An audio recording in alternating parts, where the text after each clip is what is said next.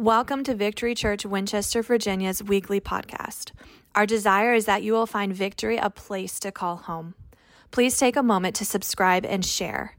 Here is this week's message from our Sunday morning worship experience. It is such a privilege to be with you this morning to share a little bit about what God is doing through Chi Alpha and to share what God has put on my heart for your church this morning. Um, so, like Pastor said, uh, I graduated from the University of Virginia in the fall of 2007. So, it was very kind of him to call me young, but the college students have made it very clear that I am not. Um, it is very difficult to work in an environment where the students stay the same age every year and you just continue to get older. Okay, so it used to be when I would show up on campus, students would be, they would ask me what year I was, and I would say, "Oh, I don't actually go here. I pay a mortgage. I have children." They're like, "Well, why are you here?" Well, it's because I believe God wants me to be your pastor. They're like, I don't know what that means. Well, great, let's get a cup of coffee and let's talk about it. And we would begin a discipleship relationship. But now they're like, hey, who's the old guy on campus? Who's this guy walking around? I play uh, in a flag football league on campus, and uh, the students, uh, every Sunday night, uh, when they see me, they call me Father.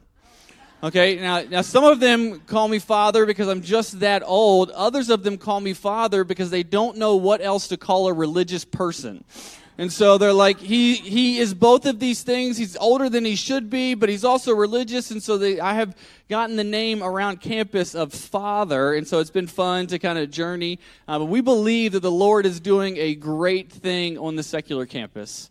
And when we think about the secular campus, it is a very strategic mission field.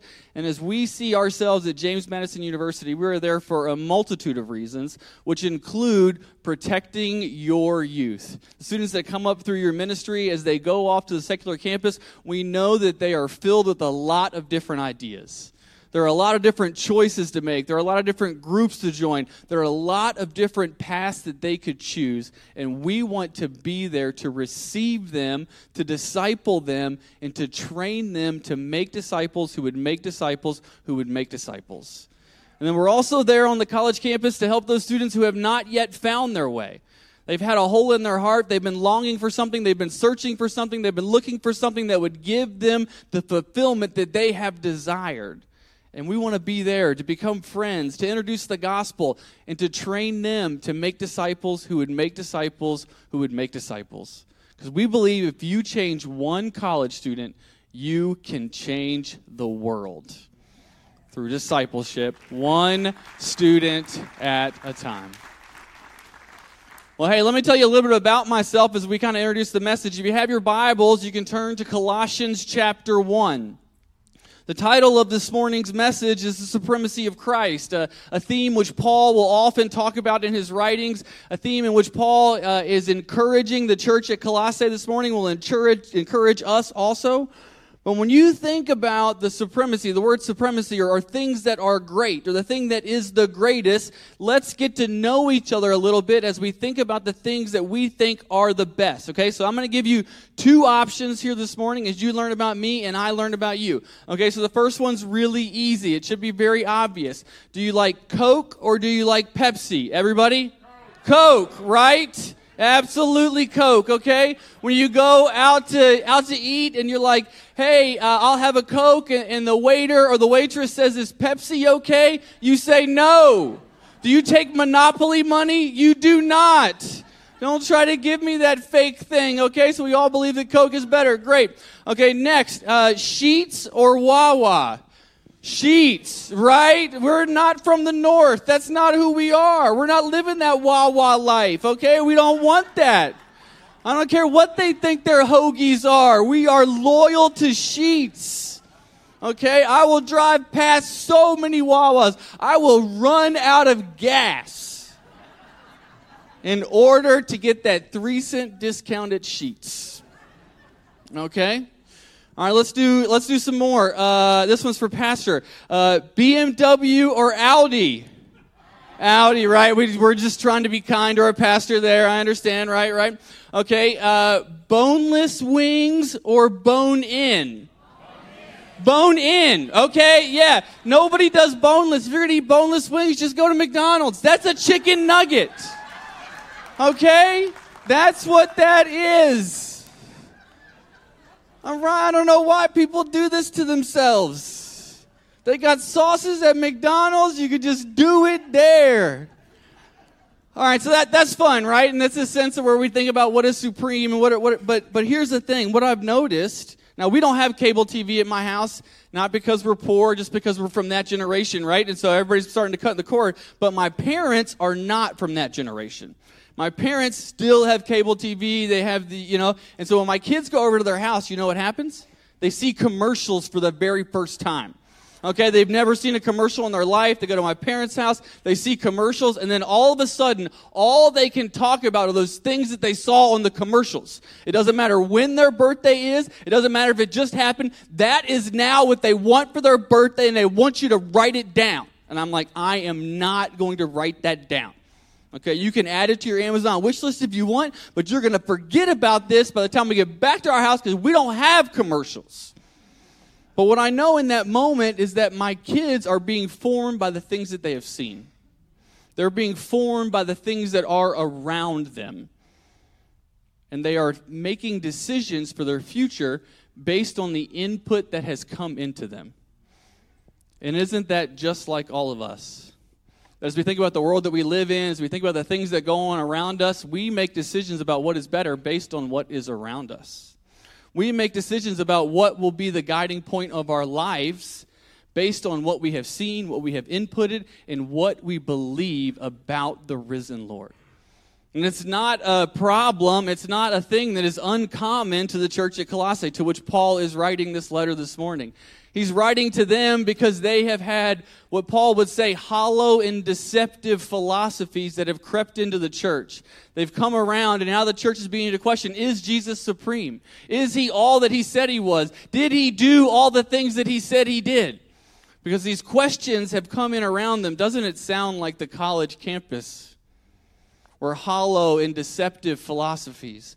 Doesn't it sound like your place of work or your neighborhood or the internet as, as we travel? Like, isn't this the way of the world today that hollow and deceptive philosophies have crept in and around us and they seek to discourage us? And Paul writes this letter to the church to encourage her and to encourage us this morning. And so let's read in the text this morning, uh, starting in verse 9. The interesting thing about Colossians is uh, this is the church at Colossae was a church which Paul himself did not start.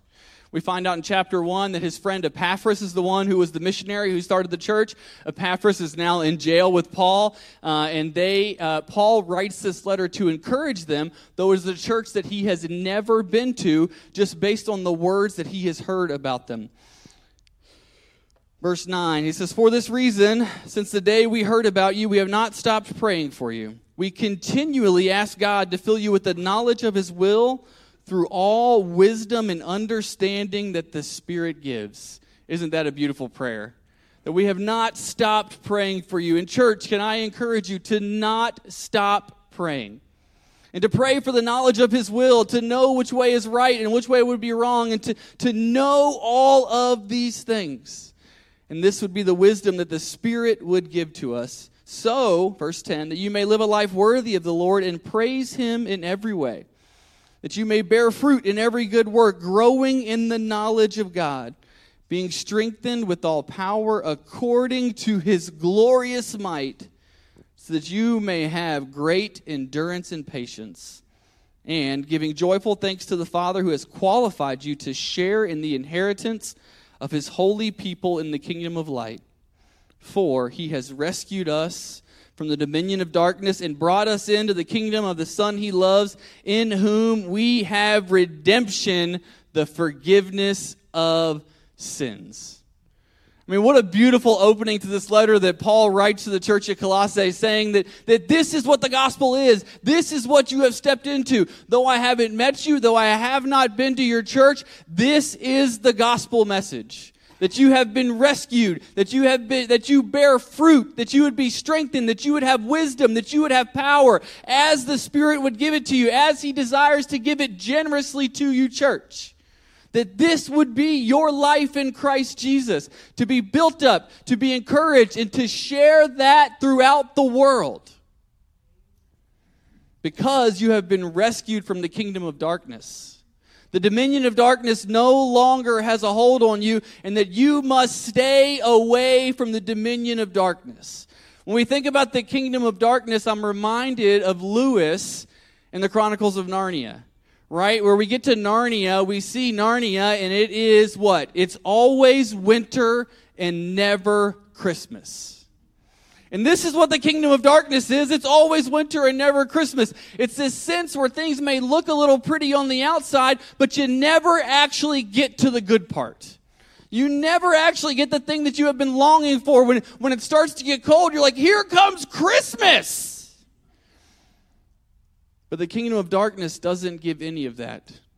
It's one more step in. It's one more step in. It's one more step in until you look around and think, where am I? How did I get here? And for this reason, Christ has rescued us. And that Paul, as he's, as he's opening this letter, he has not just rescued us just so that you would make it. The goal of the Christian life is not just to survive. The goal of the Christian life is to thrive in our relationship with Jesus. That we would thrive in Him, that we would bear fruit, that we would do good works, that we would be strengthened with all power. And Paul, in the next part of this letter, shows the church in Corinth, the church in Colossae, how to do this, what this could look like. This next part, uh, the NIV subheading says the supremacy of the Son of God. Scholars disagree on whether or not it is an ancient hymn, whether it's ancient poetry, if, if Paul wrote it, if he's quoting something else out to the, to the church at Colossae. But what we do know is that this letter was read aloud. oftentimes, when we, when we do our own personal Bible study, right, we just say the words in our head, we don't ever hear them out loud. But this letter would have been brought to the church at Colossae and then also to the church at Laodicea. They would have read it aloud and they would have heard the poetry. Some say that they would have begun to sing the hymn with, uh, with the church leader that had been reading this out loud. But, but either way, as you listen to this, listen to the imagery and feel the poetry this morning. This is one of my favorite passages in all of the biblical text. Verse 15, it says, The Son is the image of the invisible God, the firstborn over all creation. For in him all things were created, things in heaven and on earth, visible and invisible, whether thrones or powers or rulers or authorities. All things have been created through him and for him. He is before all things, and in him all things hold together. And he is the head of the body, the church. He is the beginning and the firstborn from among the dead, so that in everything he might have the supremacy. For God was pleased to have all his fullness dwell in him, and through him to reconcile to himself all things, whether things on earth or things in heaven, by making peace through his blood shed on the cross. Now, church, did you notice that refrain that happened throughout our text this morning? In Him, in Him, in Him, through Him, before Him, in Him. And constantly in our text, as Paul is, is encouraging this church, he says, You need to live your lives in Him. That the answer to the problem of the world today, the answer to the things that are going on in your heart, is that you need to see Christ be supreme. You need to live in Him. You need to know Him. You need to be with Him and continue to live your lives rooted and established in Jesus. That there is no other way, there is no other desire, there should be no other things, that He should be supreme in all things. And the text tells us that He is the image of the invisible God.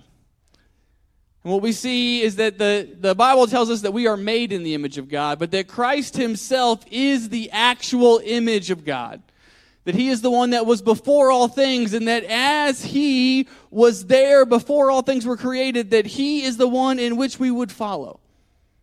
That we no longer have to wonder like what would it be like? Like what could we do? Or what should the goal be? But christ has come so that we may know so that we may see so that we may believe so that we may be able to feel and touch and taste and know the goodness of god. And that this is what it could mean. Like he is supreme. Then we also see that he is supreme over creation. And we see in our text this morning, as it is building up, like the beginning part of our text is all about how creation was built. And we see like, like Christ was before all things. That the fullness of God is in Christ and that He was the one that was there before the foundation of the earth, that He was the one that spoke creation into existence, that He was the one that did all these things. Then we think about our own lives, think about the things that go on around us, and we think about the things that have been created. What we know is that Christ is the ultimate creator, and that we can be creative people because God Himself is creator. And as we see that He is the one that is supreme over creation, it gives us hope for our future. We also see that He is supreme over the church, that He is the head of the body and the firstborn from among the dead. He is the one that we can put our hope in because of what He has done.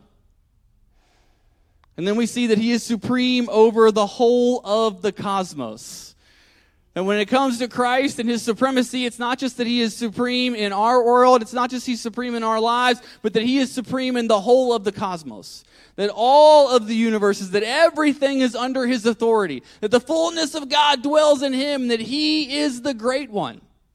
And then we think about this God who creates, and when we, we think back to the Genesis story, and we see that the world was in a state of chaos. There was chaos over the surface of the deep, and God spoke, and what happened? Order came. And as we think about the sufficiency of Christ in the cosmos, that we can believe this because He is a God that brings order out of chaos. And then there are things in our own lives, there are things in our hearts, there are things in our communities, there are things in our schools that feel chaotic that feel like they are spiraling out of control, we can know that Christ is the one who is supreme and that he is the one that brings order out of chaos. And because we know that he is the image of God, because we know that he is supreme over the church, because we know that he is supreme over the cosmos, we can know that his supremacy is enough for us. The church, no matter what is going on in your hearts, no matter what is going on in your lives, no matter where you have been, no matter what you have done, that Christ wants to be supreme in your life. Christ wants to be all and in all. Christ wants to be the thing that you would follow. Christ wants to be the thing that you would think about. Christ wants to be the one that would be your guiding light. And may he be that for you this morning. Thomas Chalmers calls it the expulsive power of a new affection. Bonhoeffer calls it that we must have a supreme affection towards Jesus. And the question for us this morning is that what will this look like? What are the things that have gotten in our way? What are the things that we have placed before Christ? What are the things that we desire more than Him? And how can we move those out of the way in order to see the Lordship of Jesus Christ take more and more control of our lives? To take more control of our thought life, to take more control of our actions. So if you are wondering, like, what is in the way? What have I put before Christ?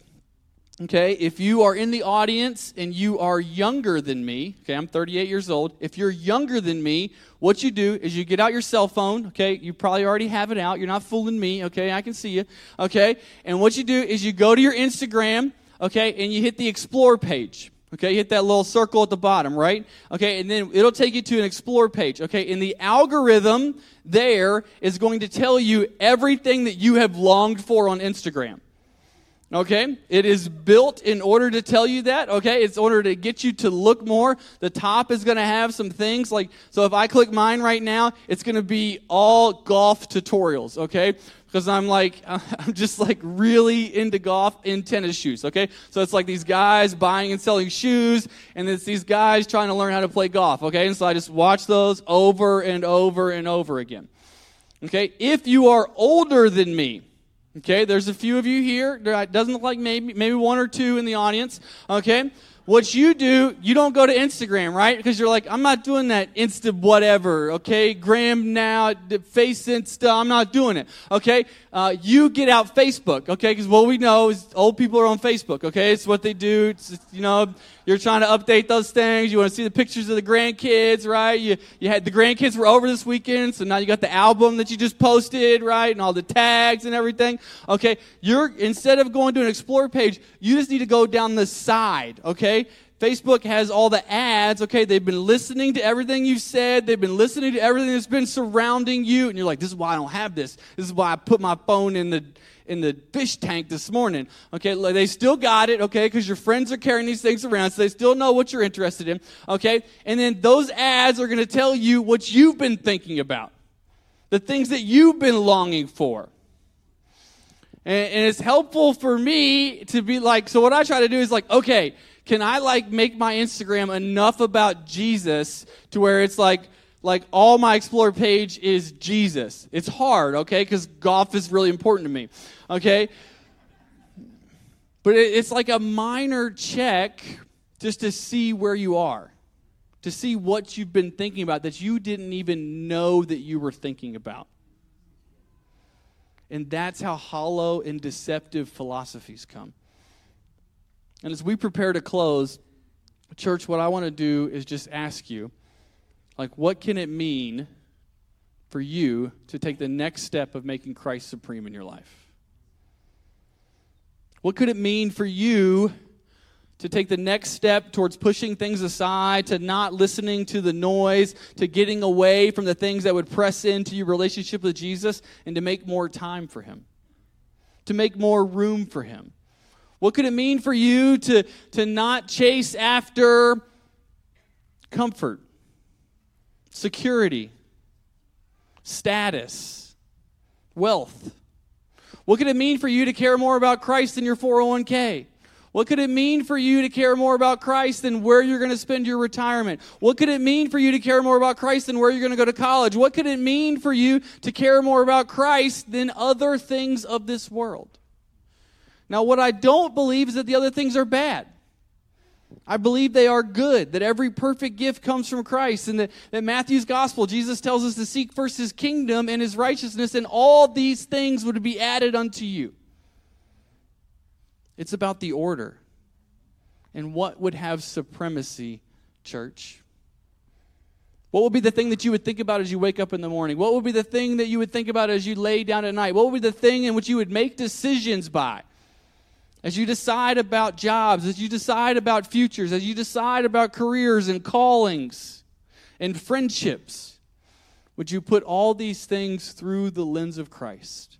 Would you live your lives rooted and established in Him, believing that that would make all the difference?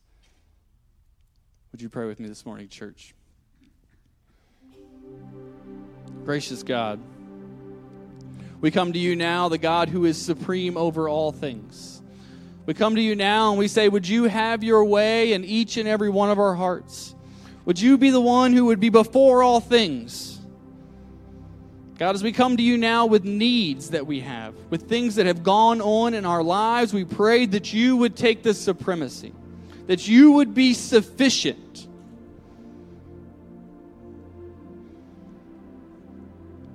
believing for miracles, believing that you are the God who wants to do the miraculous in our own hearts and our own lives, we come to you now. God, we cast off those things that have distracted us. We put aside those things which have come before you. And we commit this morning to have you be supreme. Church, I would wonder if there are any of you this morning Maybe you've been hanging around Victory, you got invited by a friend, you've been coming for a while, and you weren't sure what the next step was. You weren't sure if you were going to do this. You weren't sure, you're not even sure how you got here this morning. And maybe the God who is supreme has been making little tugs at your heart this morning and encouraging you to take that step of putting Him first. So if there would be anybody in the audience right now that says, you know what, this morning I want to declare that I want to put God first. I haven't put him first before, but this is the moment. This is the moment. I'm not going to let it pass me by. And I want him to be before all things and in all things in my heart and in my life from this point forward. I'm going to ask you just to throw your hand up. I'm not going to make you uh, come up here to the front. I'm just going to ask you just to put your hand up. Yes, I see that hand.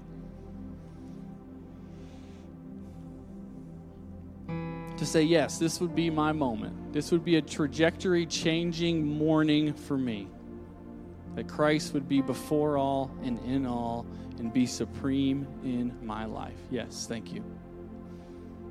Thank you, Jesus. Maybe others of you, you're here. You traveled with Jesus for a while, but you felt yourself slowly drift away. You didn't necessarily do it on purpose. You're not sure how you got there. But you look around and you realize that your life is not ordered by Christ, it's ordered by a lot of other things. The noise of this world, other philosophies, things that happen at home or things that happen at work. And you would say, right here, right now, in this moment, I no longer want to live that way. I want to get back on track. I'm going to take a further step towards the supremacy of Christ, and He is the one that I want to know. He is the one I want to believe in, and He is the one that I want to put first. I invite you to even lift your hand up as an act of surrender, as an act of obedience to what Christ is saying to you this morning. Yes. Hands up all throughout this room. Yes. Yes. Yes. Again, I'm not going to have you come forward this morning, but what I do ask that if you raised your hand to talk with the person that brought you here, to talk with the person you're sitting beside, to fill out a connection card, and to stay connected to the church who loves you. And so, God, we submit this time to you. We pray that you would do more than we could ever ask or imagine. We pray that you would be with us, King Jesus. And as we respond in worship, we declare our allegiance, our love, and that you are the God who is supreme. Come quickly, Lord Jesus. And all God's people said, Amen and amen. Thank you for listening to this week's podcast. Our vision is that you would experience Victory Church as a place to call home. We do this by encountering God through worship, embracing community through relationship, and expanding the kingdom of God through service. Find out more about Victory at victorywinchester.com.